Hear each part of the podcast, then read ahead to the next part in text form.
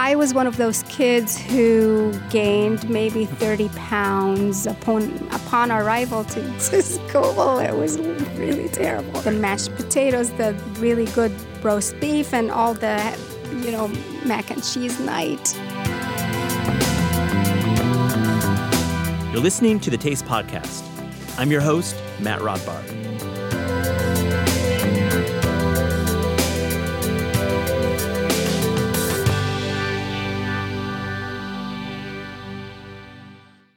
Have you found your way into the world of Suzy Karadsheh and the mega-popular YouTube channel and website, The Mediterranean Dish? I sure have. Born and raised in the cosmopolitan Mediterranean city of Port Said, Egypt, Suzy was a boat ride away from such diverse places as Italy, Turkey, Lebanon, Greece, and Israel. In this episode, we hear about Suzy's unique story that had her leaving Egypt to attend college in the United States and eventually settle in Atlanta, Georgia. We talk about her great new cookbook, The Mediterranean Dish, and what excites her in the kitchen today. This is such a cool episode, and I hope you enjoy it.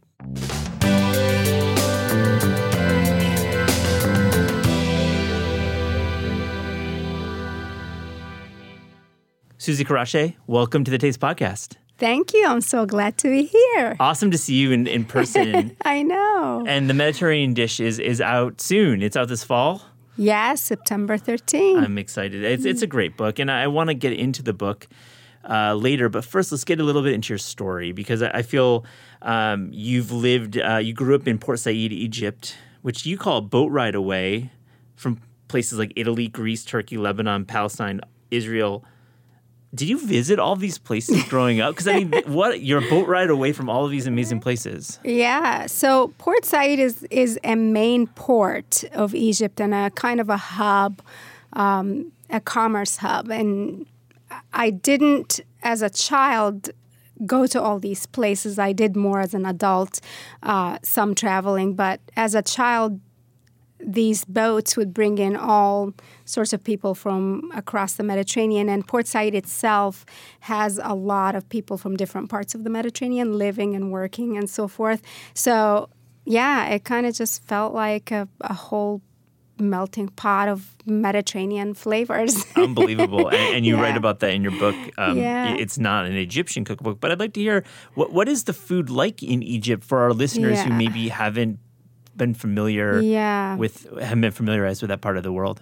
Yeah, the answer should be straightforward, but it's never straightforward, because Egypt is one of those places, just because of the location, and particularly Port Said as a port.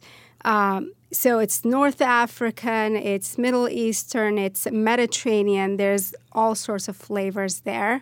So, not to say that Egypt doesn't have its own national dishes. There's ful mudammas, which is our fava bean. Mm-hmm. It's sort of a porridge / dip that everybody eats almost every day. And we have a bunch of other things that are very Egyptian that have now kind of taken off and become popular, like kushari. Kushari, for sure. Which mujaddara is a version of kushari that they have other places of the Middle East. But just because of the way Egypt has been and the way that it's kind of like the center of that part of the world in so many ways. And so many people have brought their flavors with them when they moved to Egypt. And we've, in turn, also exported our flavors. So it's kind of like hard to say, this is what the flavors or this is what. So I grew up eating a lot of Italian, a lot of Greek, a lot of Middle Eastern food, and it wasn't a big deal. Like, it wasn't a thing where my mom stopped to say, "Oh, we're gonna have Italian today." It's like, okay, naturally on the table of your family. It's all all the flavors kind of come together. What makes good mujaddara?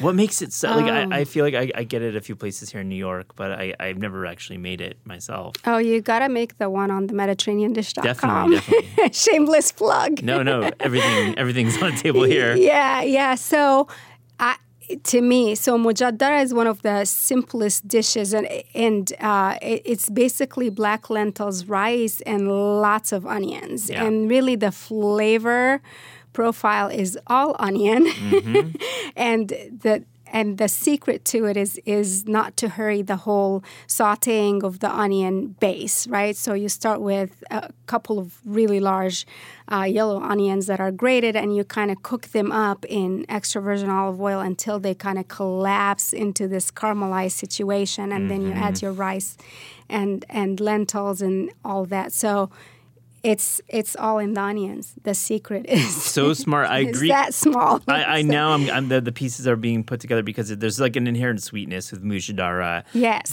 we crave. Like I think the American palate is really craves sweetness, like sweetness, and so the onions. Yeah, make it's it that. Such a humble dish. Yeah, that is so iconic throughout the Middle East and in Egypt we have our own version, which is kushari, where we add more. Starch, basically, to it. So, yeah. So let's talk about the restaurants growing up, because you've mentioned these cuisines that kind of have come into the port. Yeah. I just want to know, like, what's it like going out to eat in Port Said? Are you going to like a trattoria? Are you going to like a kebab restaurant? Anything you can imagine, So, okay, I will be honest with you. We did not go out a ton to eat. My mom is a great cook, and we ate mostly at home. But when we did go out, my dad preferred kind of the very, very local places and mostly seafood. So one of my favorite restaurants, and I'm not sure if it's still there or in the same location. It might have moved, but it was a seafood restaurant right on the sand, like on the beach. Oh, one. So it was just like one big hall, big open windows and doors, and you kind of just went up there and you ordered whatever fish that you wanted, and you also told them how you wanted it prepared. What kind of fish are you getting? All sorts. Oh my gosh, all sorts of fish. Yeah. Shrimp and clams and all of that. So, but you would go up and actually kind of look at the bins of whatever they caught that day, and you would kind of point to, this is the best or whatever, and you want to have that cooked any which way, and they will do it for you. And cook. Just say, point and cook. Point and cook. Yeah. What's a seafood dish from the book? That really shows what you're up to. Yeah. So there's a couple of seafood dishes that are really from Egypt, from home. One is from Alexandria, which is kind of opposite side of the Delta, 3 hours away from where I grew up, but that's where we went to vacation. We vacationed on the Mediterranean still. We didn't go far. So one dish is semak mashwi, which basically translates to grilled fish, and it's a whole fish. Like a trout, a sea bass, any of those, you could cook it that way. And in Alexandria, they would cook it on these makeshift grills that are basically just open flame with like a very thin layer of, I don't know, cast iron or a tin or whatever. And they would throw the fish on there after having marinated it in onion and cumin and garlic and whatnot. And it just kind of, you get it off the grill and you gotta eat it immediately. And it's the most messy thing in the best way possible. It's so great to have that whole fish platter in front of you. Yeah, and they would grill the veggies right on there. So you had semak meshwi and salata meshwiya, which is basically grilled salad. And you ate that right there and so quickly. We'll get into some salads. I want to get back to your story. You moved to Toronto to finish high school, but then eventually ended up in Grand Rapids, near where I grew up, and went to Calvin College. Yes. So let's talk about Midwest cuisine and mashing with the Mediterranean flavors that you cook with. What is there like a dish that kind of mashed the two together? Man, that's a great question. When I first started the site, themediterraneandish.com, I wrote more of my mom's recipes and what I grew up with and some of my mother-in-law's recipes, which my mother-in-law is Jordanian. Her mom was Palestinian. So those are the two, like, really vividly available flavors, I suppose, that made it on the site all the time. But then the more I cooked, it was more whatever I had on hand here. So I can't really even point to a particular flavor combo, but more the technique, more the ingredients that were available to me. I just cooked them the Mediterranean way. And so all good. Yeah. So I do that in Atlanta now, so where, you know, peaches are a big deal in Atlanta, and one of the recipes in the book is this peach and tomato panzanella situation that kind of marries my affinity for Italian food with, you know, the peaches of Atlanta. I love that. What Georgia peach. What were you eating in the Midwest? What were you growing up, going to college?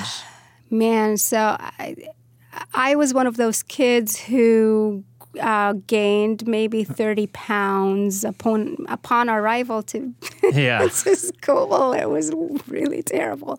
But I mean, it was great food, and I wasn't, you know, none of it was bad. I just didn't eat that way growing up. So like different. The mashed potatoes, the really good roast beef, and all the, you know, mac and cheese night at school, and lots of pizza and all that. So just your average college fare, right? Yeah. So I ate a lot of that, and then I went home and lost all that without even trying. Yeah. So. Well, I mean, I know that feeling when you go to college and you have like this dining hall, and you've got like all the Midwest. It's like an all-you-can-eat. It's burgers and pizza and whatever. I'm like, oh, this is great. I wonder if it's like that now. You know, I wonder if like dining halls, or if it's actually adjusted. I think they have.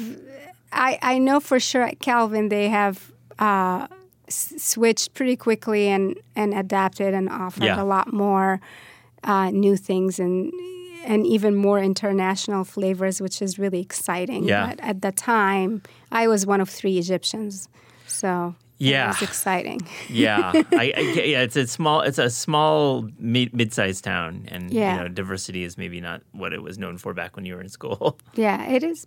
It's more now. Great. I think. Yeah. What about this idea of salad whiskey? I think it's genius, first off.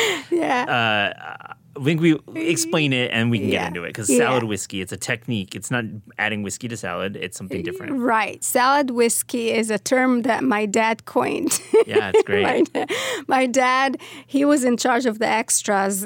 So it's like the little feta plate, the salad, the whatever, the pickles, the small things that got on the table. That was his domain. He liked to add all these things. So when he was in charge of making salad, he really literally only used 3 ingredients: tomato, cucumber, and like parsley, and then he would, you know, add a ton of citrus and olive oil and give it a good seasoning of, you know, salt, and that's it. But he would let it sit for a bit, you know, 10-15 minutes, and allow, you know, the juices of the tomatoes and cucumbers to kind of fall to the bottom. And when we ate the salad, he kind of collected that juice, the dressing, if you will, and he would just kind of pour it into a small glass, and he would take it like a shot of whiskey. And he's like, you know, this is where the secret is to this salad. So it works in so many ways. So like the idea that you're aging your salad dressing for a few minutes, but it's true when you have like mostly cucumbers and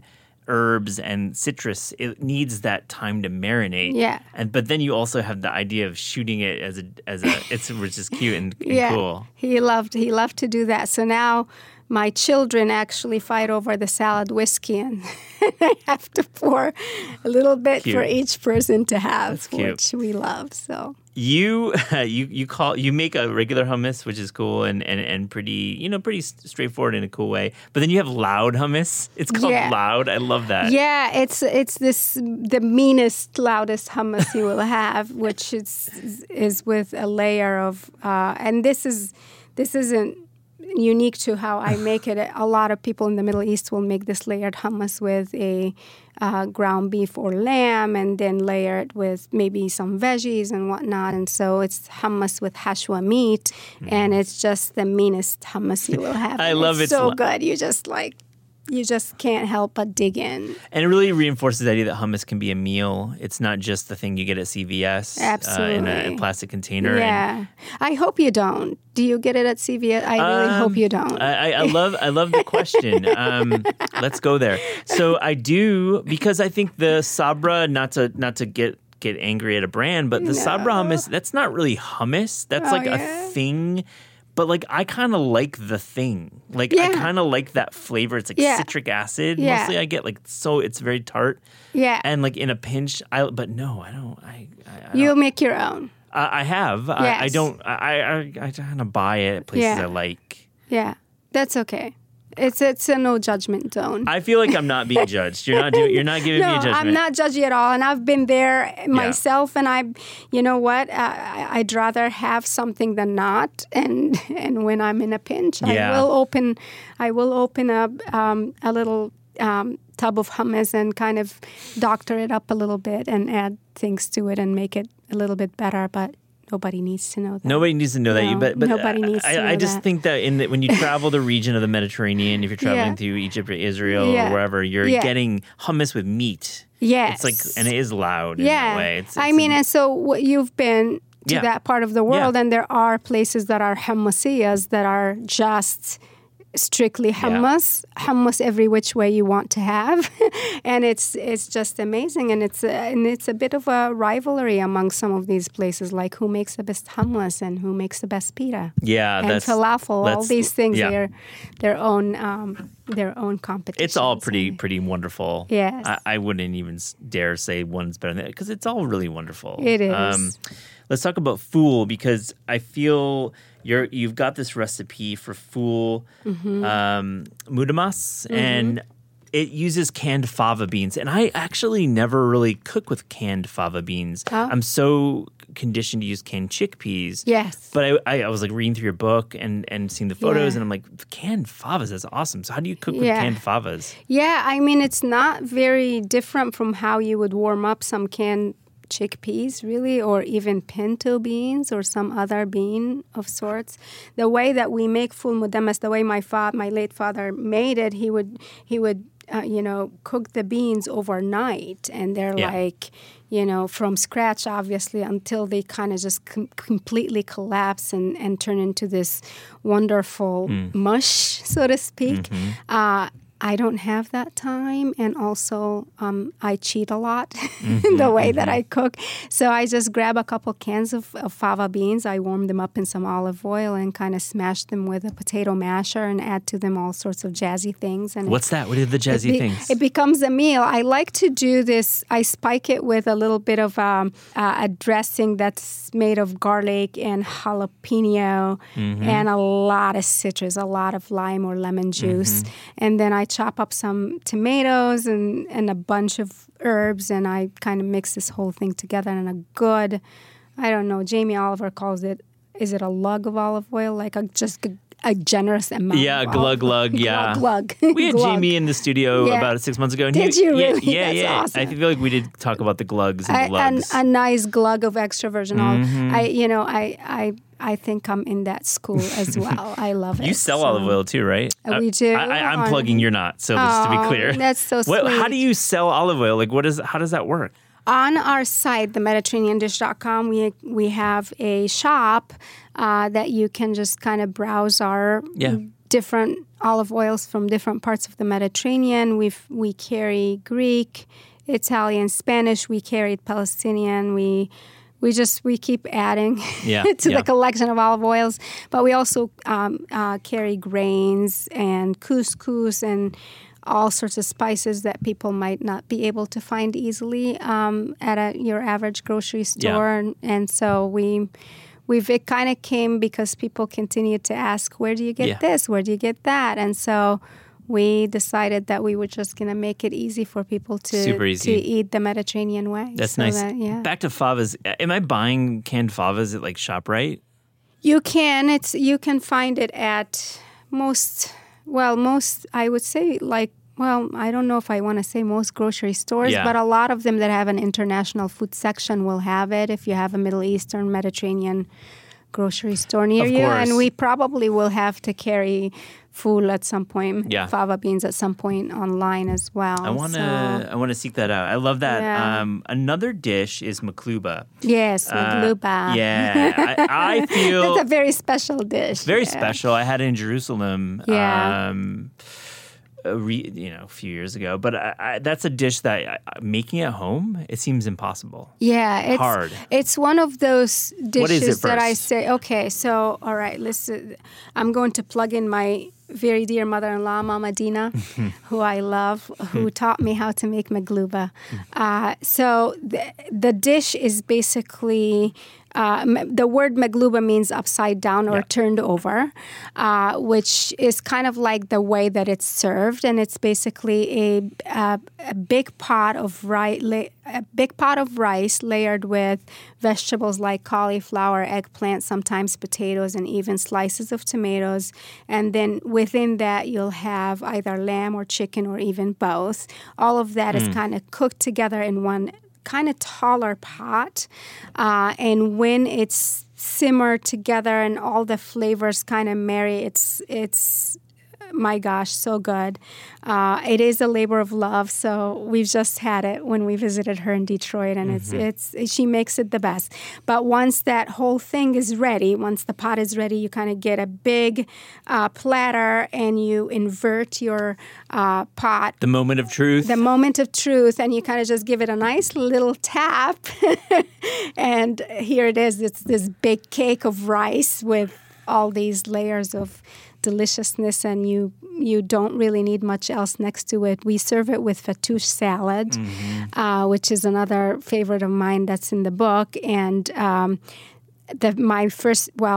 was first introduced to that dish by Mama Dina, but it was also the dish that she made for my mom and dad when our two families met, and they were talking marriage and all that jazz. So that's a very celebratory dish. They were talking marriage? Yeah, I mean, like, so when this is another cultural thing. We're digressing quite a bit here. I love this. Let's talk about the way that you came together. I think this is nice. Yeah, so I met my husband at his family's restaurant. They owned a restaurant in Grand Rapids, Michigan. They owned two restaurants, that very Mediterranean restaurants. One of them was on 28th Street near Calvin College. They have sold them since, but that was where I first met Saba, and I scored a frita tabbouleh salad, and I thought that was so great. And then when we got to know each other some more, he would bring me food from his mom's kitchen, and it always tasted like home, and I kind of fell in love more and more. And then I met her, and then I was like, okay, this is great. So then my parents came to visit, and of course, Mama Dina invited them over for a nice big dinner, and that was the dish that she served, magluba, and the rest is history. We've been together 21 years. Amazing. Thanks to her food. Yeah, thanks to her food. It's a great story. You write about a lot in the book. I do write. Your relationship and your relationship with your father, too. You write a lot about your father, which is, I love that about the book. Yeah. And you also have a story about you had a couple welders over, and you made something that you're calling Mediterranean barbecue, which I think is something that we don't really think about a lot, in the cookbook world, they're like Middle Eastern, Mediterranean, however you want to phrase it, barbecue. But tell the story about the welders. Yes, I'll tell you that. So when we left Grand Rapids and then we moved to follow my husband's career, he was in insurance at the time. And so we finally made it to Atlanta, and we did not have a home. So we lived in an extended stay hotel for a few months, which was very interesting.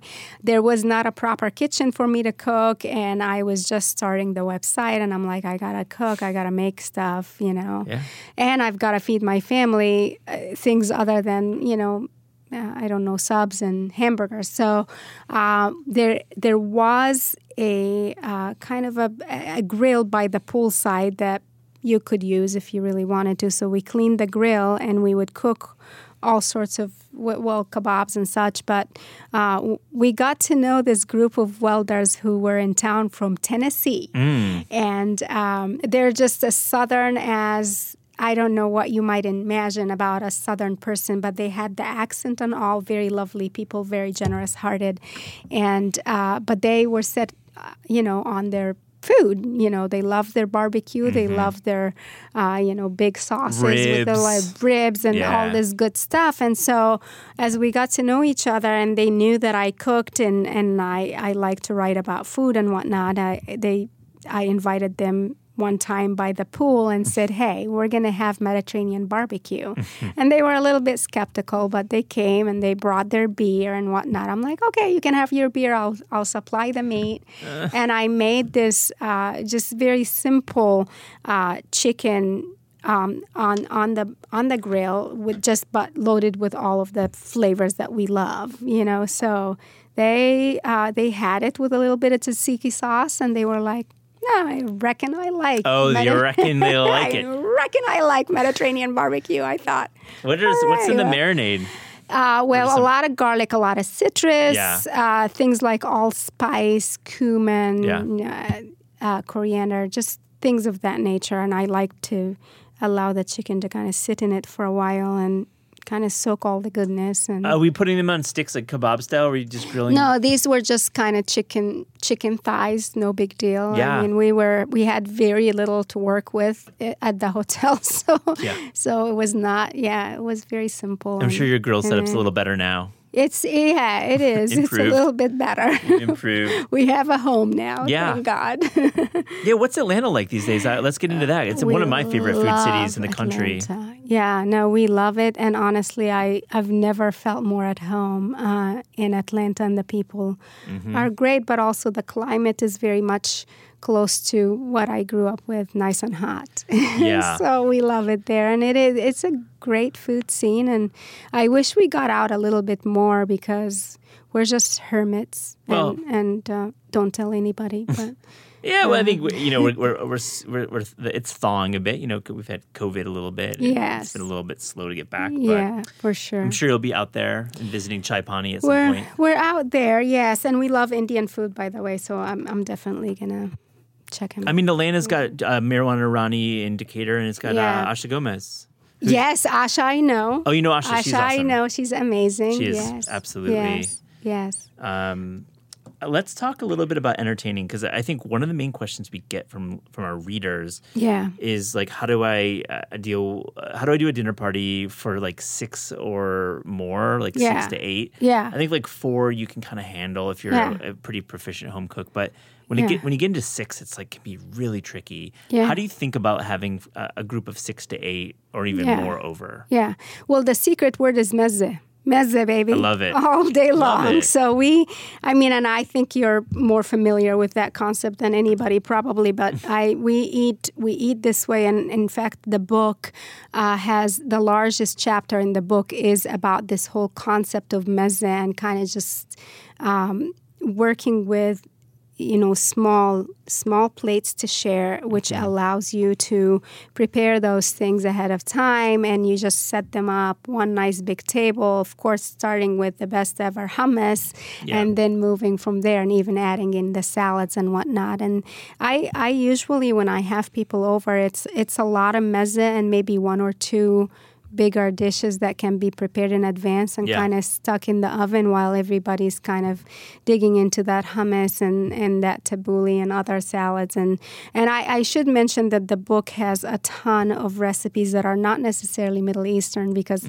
I think I keep talking about hummus and the flavors that I grew up with, but there's a lot of Spanish and Italian in there. There's this shrimp recipe from Spain is one of my favorites to put on a tapas table for everyone to share. So definitely that's the way to go. Suzy, it's great advice to plan ahead and prepare maybe a couple of days in advance, which seems culturally, like I was talking to Sami Tamimi about this before when we interviewed him.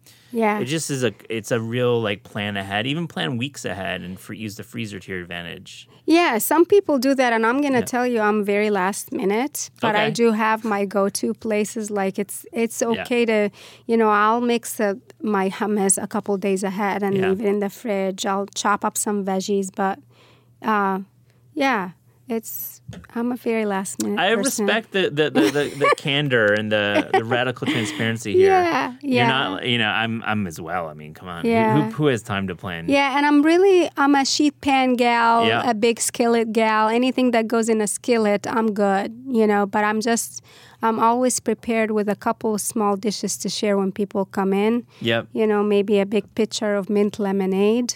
Yeah. Or you're from Atlanta. You have to have lemonade. Yeah, you have to have lemonade, but I make it the Egyptian way, of course. And we just kind of sit and snack on these things as the skillet or the sheet pan is working in the oven. It's no big deal. Eating the Mediterranean way is a lot less formal, at least the way that I grew up, and a lot more about just really savoring the moment and being with the people you love and kind of just like you drop all the formalities and you just go from mezze to dinner without a whole lot of stopping. There aren't any three-course meals that I like to serve. I just like to, it's all one big table, and I just love it that way. So. What's Egyptian lemonade? I have to ask. We call it Lemonada bin na'na, which basically means mint lemonade, and you the trick to it, it's a little bit frothy, and the trick to it is, in addition to the lemon or lime juice, you also add a couple of lemons or limes, whatever you have on hand. You just kind of cut them up and you leave the skin on, and you put all that in the blender with some ice and a little bit of sugar, and you blend it all, and obviously the flavor is quite intense because of the, you know, you're using the peel. Peel. But it also creates this beautiful froth, and you just throw in a bunch of fresh mint, and this whole thing comes out. It's glorious. It reminds me of the streets of Cairo. It's the best thing ever. I will always make it this way. And so you're mixing, you've got your blender with all the citrus peels, pith. Yes. And fruit. And then you're adding sugar? I'm adding some sugar, honey, or raw sugar, whatever you want to use. And I'm adding a lot of ice, and then a bunch of fresh mint. And you just kind of... You put it in a pitcher, and you kind of... Yeah. Oh, yeah. This is cool, Suzy. Yeah, I like this. It's the best. Now, when I serve it to my friends in Atlanta... People do like a little vodka in there. Oh, I've heard about that spiked lemonade down there. You spike it with a little vodka or gin or whatever. So I'll have both versions for people, and they can do whatever they like. That. Yeah. Suzy, we ask all guests on the Taste Podcast if you could write a cookbook or food book without the burden of time, meaning you have no deadline, or budget, meaning you have an unlimited amount of funds to make this book project happen, what would that book be? I just did. I honestly did, but I have a lot of other questions, a lot of other ideas that are kind of just sitting in my head, and that will hopefully be able to translate into books. But the Mediterranean Dish Cookbook is the one that I dreamt of writing, and I'm just so grateful that Clarkson Potter took it on and allowed me to make it happen. It is really my heart in that book, and I can't wait for people to cook from it. Yeah, it's a beautiful book. I can't wait to cook more from it, and I think you're such a cool person to get to know. Thank you so much, Matt. I'm so glad to be here. Thank you for having me. Thank you so much for joining the Taste Podcast.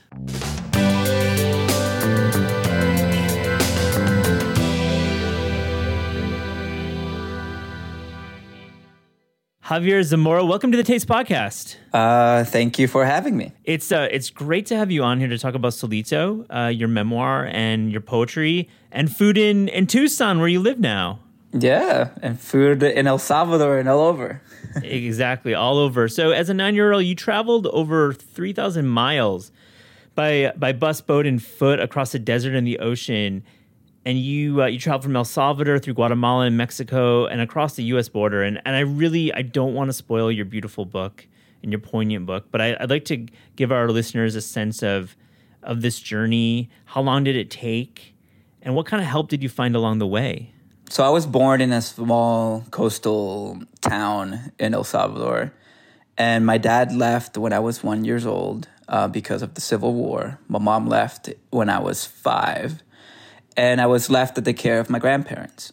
By the time that I turned 9, my parents saved enough money to pay someone to bring me here, a person known as a coyote. And that person was the same coyote that brought my mom to the United States in 1995.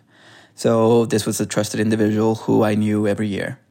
He had a group of me, another 12-year-old girl, her mom, a young 20-ish year old, a mid-20s man, a probably early 30s man, and another woman in her 30s. So we were that group of 7 individuals. And then the coyote left us in Guatemala. And from Guatemala, we were just a group of 6. The trip was supposed to take 2 weeks. It ended up taking 2 months. 7 of those weeks we were without the coyote that we knew. There were other coyotes that we found along the way, And slowly we made it to the Sonoran, Arizona border. And it was there that the group dwindled from 6 to 4. And slowly, after 3 tries, we made it successfully across the border. Well, thank you for sharing your story. And I just recommend picking up a copy of Solito and getting the full detail, because you know, the way you write about these experiences is just absolutely, it's magical to hear it through the gaze of a 9-year-old. My question is, you first have written about poetry more than memoir. How did you make that leap from poetry to memoir? You know, both the book of poems, Unaccompanied, and Solito are about essentially the same thing and trying to answer the same question, which is, why am I not in El Salvador and why am I in the United States? And in college, I became a history major in Latin American history, particularly Salvadoran history, because I wanted this question answered. And the question that I got was the Civil War. And then I started asking my parents about that time and the reasons for their migration. And so that was the gist of my poetry book. And after I answered why my parents were here, I began to remember this horrific journey as a 9-year-old that I took, which trauma did this very interesting thing in my mind, which is like I completely blacked that out. And slowly these memories began to come back, and the memories that my brain could hold in my early 20s were the ones that I included in Unaccompanied, my poetry book. After therapy, which I did not have in the writing of Unaccompanied, which really helped, I began to dive deeper into those memories. And at the same time, as the memories got more, for a lack of a better term, traumatic, I also wanted to balance them with moments of joy.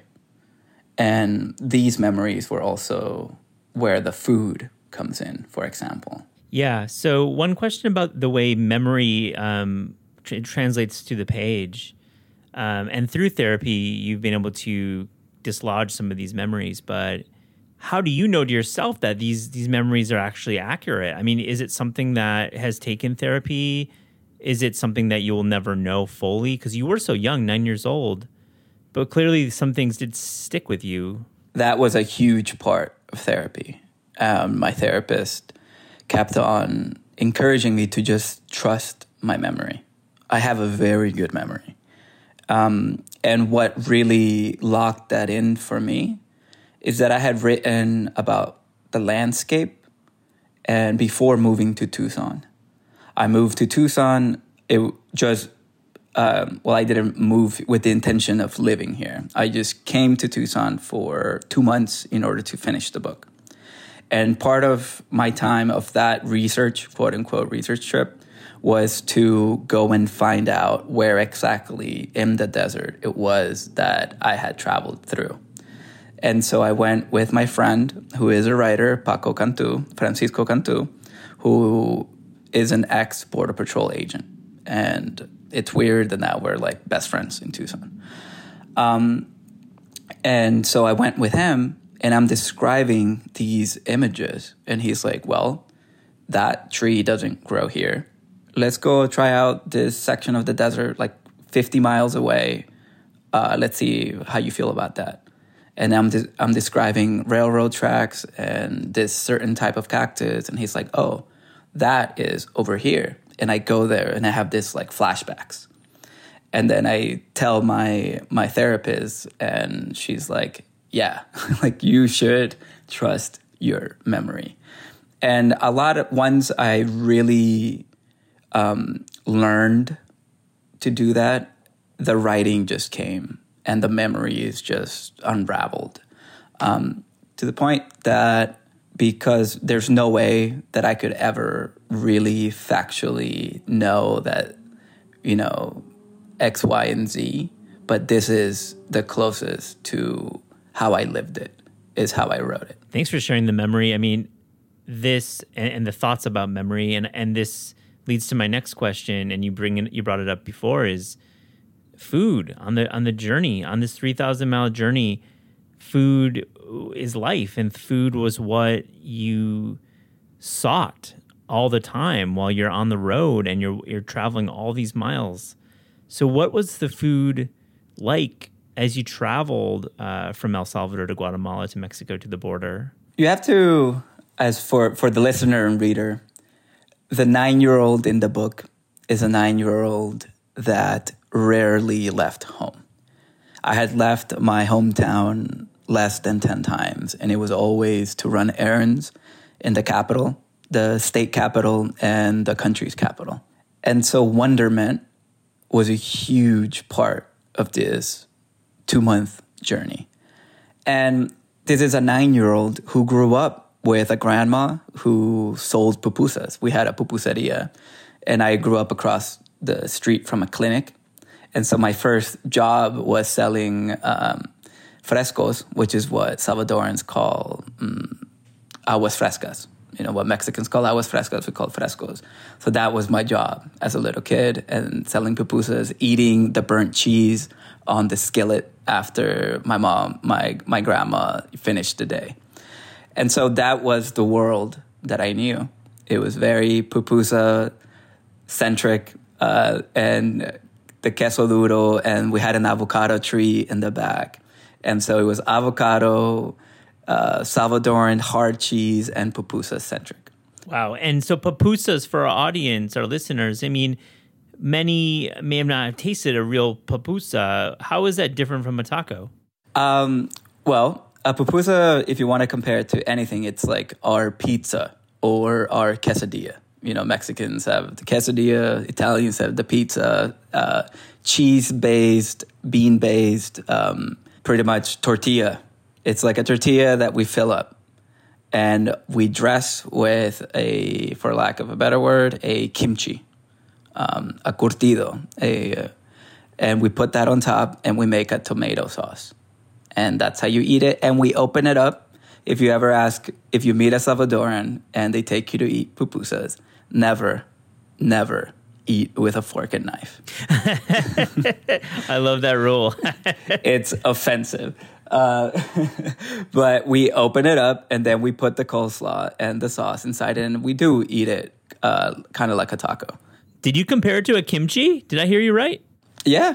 It's closer to a kimchi than it is to a coleslaw. At restaurants, they like to call it coleslaw, but I don't think it's like a coleslaw. And so that's what I grew up with. So I knew not many different types of foods. Pizza I've had, and fried chicken. There's like a fried chicken chain in Central America called Pollo Campero. That's actually Guatemalan. But if you ask Salvadorans, we think it's from El Salvador. And if you ever fly to El Salvador and come back into the States, the plane is gonna smell like Pollo Campero. And so those were my top echelon of food. And on this trip, as we make it through Guatemala, southern Mexico, central Mexico, all the way to Sonora, the biggest thing that I found out was that the tortillas get thinner and thinner and thinner. And the food gets spicier and spicier and spicier. And as a little kid who is alone, food was tough at times. But I knew that I had to eat. And I tried to get my palate used to all these different types of foods. Was there a memory while you were on this journey? Was there a food that you sought out? Was there a food memory that you sought out after you had had it maybe in the beginning of the journey and you were always trying to seek it out? We had one of the best fried fish that I've ever had in my life in Acapulco. And I still remember that with so much joy. It was huge, fried perfectly with lime and on top of French fries. And that, for most of the trip, became the peak, the creme de la creme that I was seeking out. But we never had fish again. And then once we made it to Mazatlan, I tried tacos for the very first time. And I'm pretty sure they were carne asada, but some type of meat, roadside taco stand run by one woman who did everything. And there was like a huge circle of customers around her. And I tried it and immediately almost cried because it was this wonderful, amazing, meaty, juicy, it all made sense. And then that became the dish that I was seeking out. You write about yuca fries, yuca frita as one of your favorite dishes growing up, and I think that's yuca fries. You know, our Span culture, and you'll find them in Caribbean culture and in Spanish culture and in West African culture. So, what are the yuca fries of your youth? Yuca frita is, again, I grew up with a considerable amount of trees and fruit trees. And I guess what is a yuca technically? Like a legume? No. Yeah, a tuber. A tuber. So we had yuca in the back, and whenever we wanted, we grew it, and we also grew corn and beans and squash. So we just pulled the yuca from the dirt and cleaned it and boiled it, and then Salvadorans, we have it two ways. You can either have it salcochada, which is just steamed or boiled, or fried. And that is your base. And on top, we put curtido, which is this kimchi-like thing on top with little fried fish. They're like baby fish, minnows, on top. Or you can have it with chicharrón. And you just put a lot of lime. The curtido could also be painted purple. That's like by choice. And on top of that, usually you put cucumbers, radishes, tomatoes, and a hard-boiled egg. And then you just eat it with your hands. Again, no fork and knives. Do you get this food in Tucson? We'll talk about the food of Tucson. Is there a semblance of these... pupusas and the yuca fries of your youth, or are you only seeing these in, El Salvador? I just moved to Tucson 2 years ago. I grew up in New York City. I mean, I grew up in San Francisco, and then I moved to New York City. So those have been the two big cities. And really good yuca is hard to find. And in Tucson, the Salvadoran community is not as big as New York City or San Francisco. So I haven't found yuca yet. So let's talk about Tucson, because I think it's a city that has multitudes and there's a lot of different cultures forming there, and we rarely talk about the Desert Southwest on the show. But what's Tucson like as a city in terms of the food? I've been very surprised, and everybody who's listening, I was probably the same. If I were to have been listening, I'd be like, Tucson. Like, what's in Tucson? It's like in the Southwest. What? I thought there was only Phoenix in Arizona. So that was me. And I mostly stayed because of the food. They're trying dope shit here. Yeah. There is, for example, a pizza place that I just tried last night that the guy who runs it was an apprentice at Roberta's and has brought that pizza here, and it's fucking bomb. Nice. It's amazing. That's great to hear that you can get a little Roberta's pizza, but you also have Chris Bianco, right? Yeah. The guy, that's the pizza legend of the Southwest. Yeah. And so there's that. There's this new restaurant that opened up that feels like you're in Soho or I don't know, in like a fancy restaurant in New York City. And it just has that feel, the ambiance, and they're going for it. They're best. They smoke everything elegantly. And the best dish is like a smoked radish barbecue mushroom. It sounds weird. That's a curveball for me. Yeah. But it tastes amazing. And of course, it's the Southwest. The Mexican food here is different than the one that I grew up in the Bay Area and the one that I found in New York City. It is North Mexico based, mostly Sonoran, and it's fire. And the best place here is Penca, who we love and who has the best chocolate vegan tart that I've ever had in my life. Describe Sonoran cuisine, because I think our listeners and myself included, we sometimes think about Texas and Arizona being quote unquote Tex-Mex, but that's not Sonoran. That's very different. These are two different styles. Both are unique and both are cool. But like, what's Sonoran? What does that mean to you when you say Sonoran cuisine? I'm not Mexican, but for me as a Salvadoran, the difference in the food would be this chile, which is called chiltepín. And it's the oldest chile. It's like the one that all the other peppers grew out of. And it's native to Sonora. And a lot of the food has that. And you can dry it, you can eat it green, or you can dry it and crush it in a chiltepín grinder. And then you put that on the food. To me, that is what makes most of it differently. Their tortillas are thinner, bigger, flour-based, not corn. And so those two are very basic but huge differences.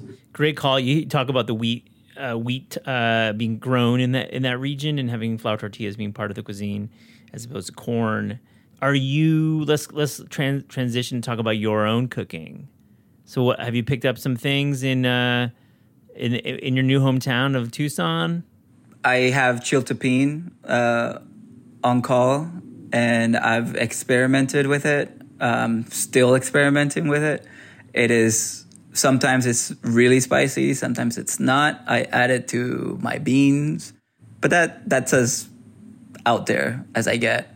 I do try to make mostly Salvadoran food, like a yuca frita, once or twice a year. That's usually what I have for Thanksgiving.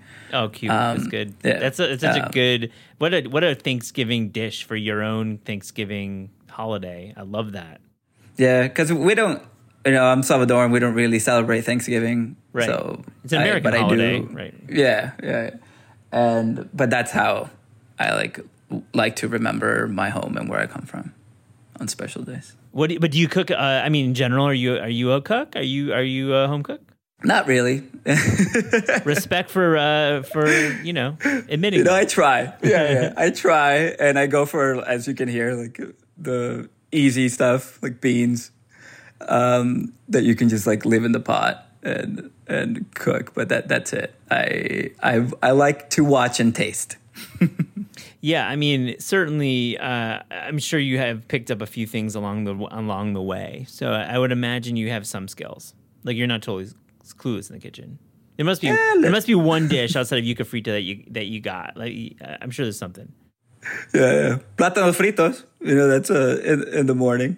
But that's again, I don't know. I think I'm comparing myself to like my mom and my grandma, who can just like bust out these huge dishes, and I'm definitely not up that level.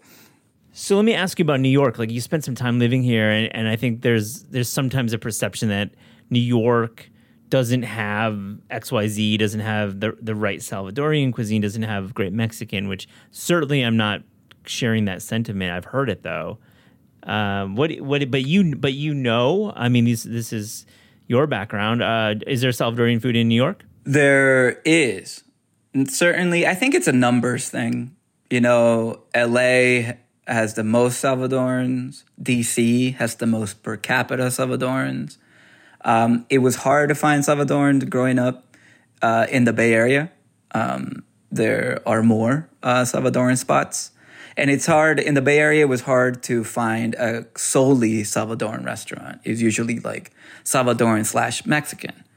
And that, when I moved to New York City in 2012, is what I mostly found. And I understand that because you want to make money if you have a restaurant, and most people just know Mexican food. But in Queens, there are more and more pupuserias and Salvadoran restaurants. There's one in Long Island City, and I'm blanking. No, not Long Island City. There's a place, and I hope it made it through the pandemic, called Bahia, and it's in Williamsburg, of all places. And that was my little piece of home when I lived in New York City. And if it's still there, please go and eat some pupusas. It's in the middle of Grant, the Grant stop in Williamsburg. Grant Street? On the Elm. Yeah, I'll have Grant to hit Street. That. I've never been there. I'll have to hit that. Yep. Javier, we ask all guests on The Taste Podcast, if you could write a cookbook or food culture book project without the burden of budget, meaning you do not have to worry about money, you have an unlimited funds, or time, meaning, you don't have a deadline. You're a writer, you know what deadlines are all about. What would that project be? We've talked a lot about pupusas. I've always wanted to find how the Salvadoran diaspora has created these weird fusions all over the world. I could focus it on pupusas, but I think I would start more broad. Because after the war, a lot of Salvadorans went to Sweden and Australia and Argentina and Spain, mostly, and the United States. So I'm interested to just sit at a restaurant for over a decade. And even in the Bay Area, I'm beginning to see fusion happen. Or we begin with the pupusa and the traditional yuca frita. And then you live in these different cultures, different spaces. And then the restaurant changes their recipes. So a project like that you eat at the same restaurant for over a decade in all these different places all over the world. I like the idea of over time. I think that is such a cool concept that could be, used in many cuisines, but I think that's a really fresh idea about the book. I love this. How the pupusa grows and changes. Yeah. And I think that's also a metaphor for a diaspora and us Salvadorans as a people and all immigrants as people. Well, thank you for writing Solito. Thank you so much for joining The Taste Podcast. Oh, thank you for having me.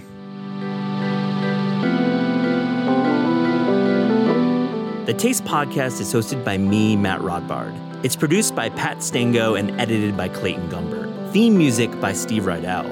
Visit Taste online at tastecooking.com and make sure to subscribe to our newsletter. Thanks for listening.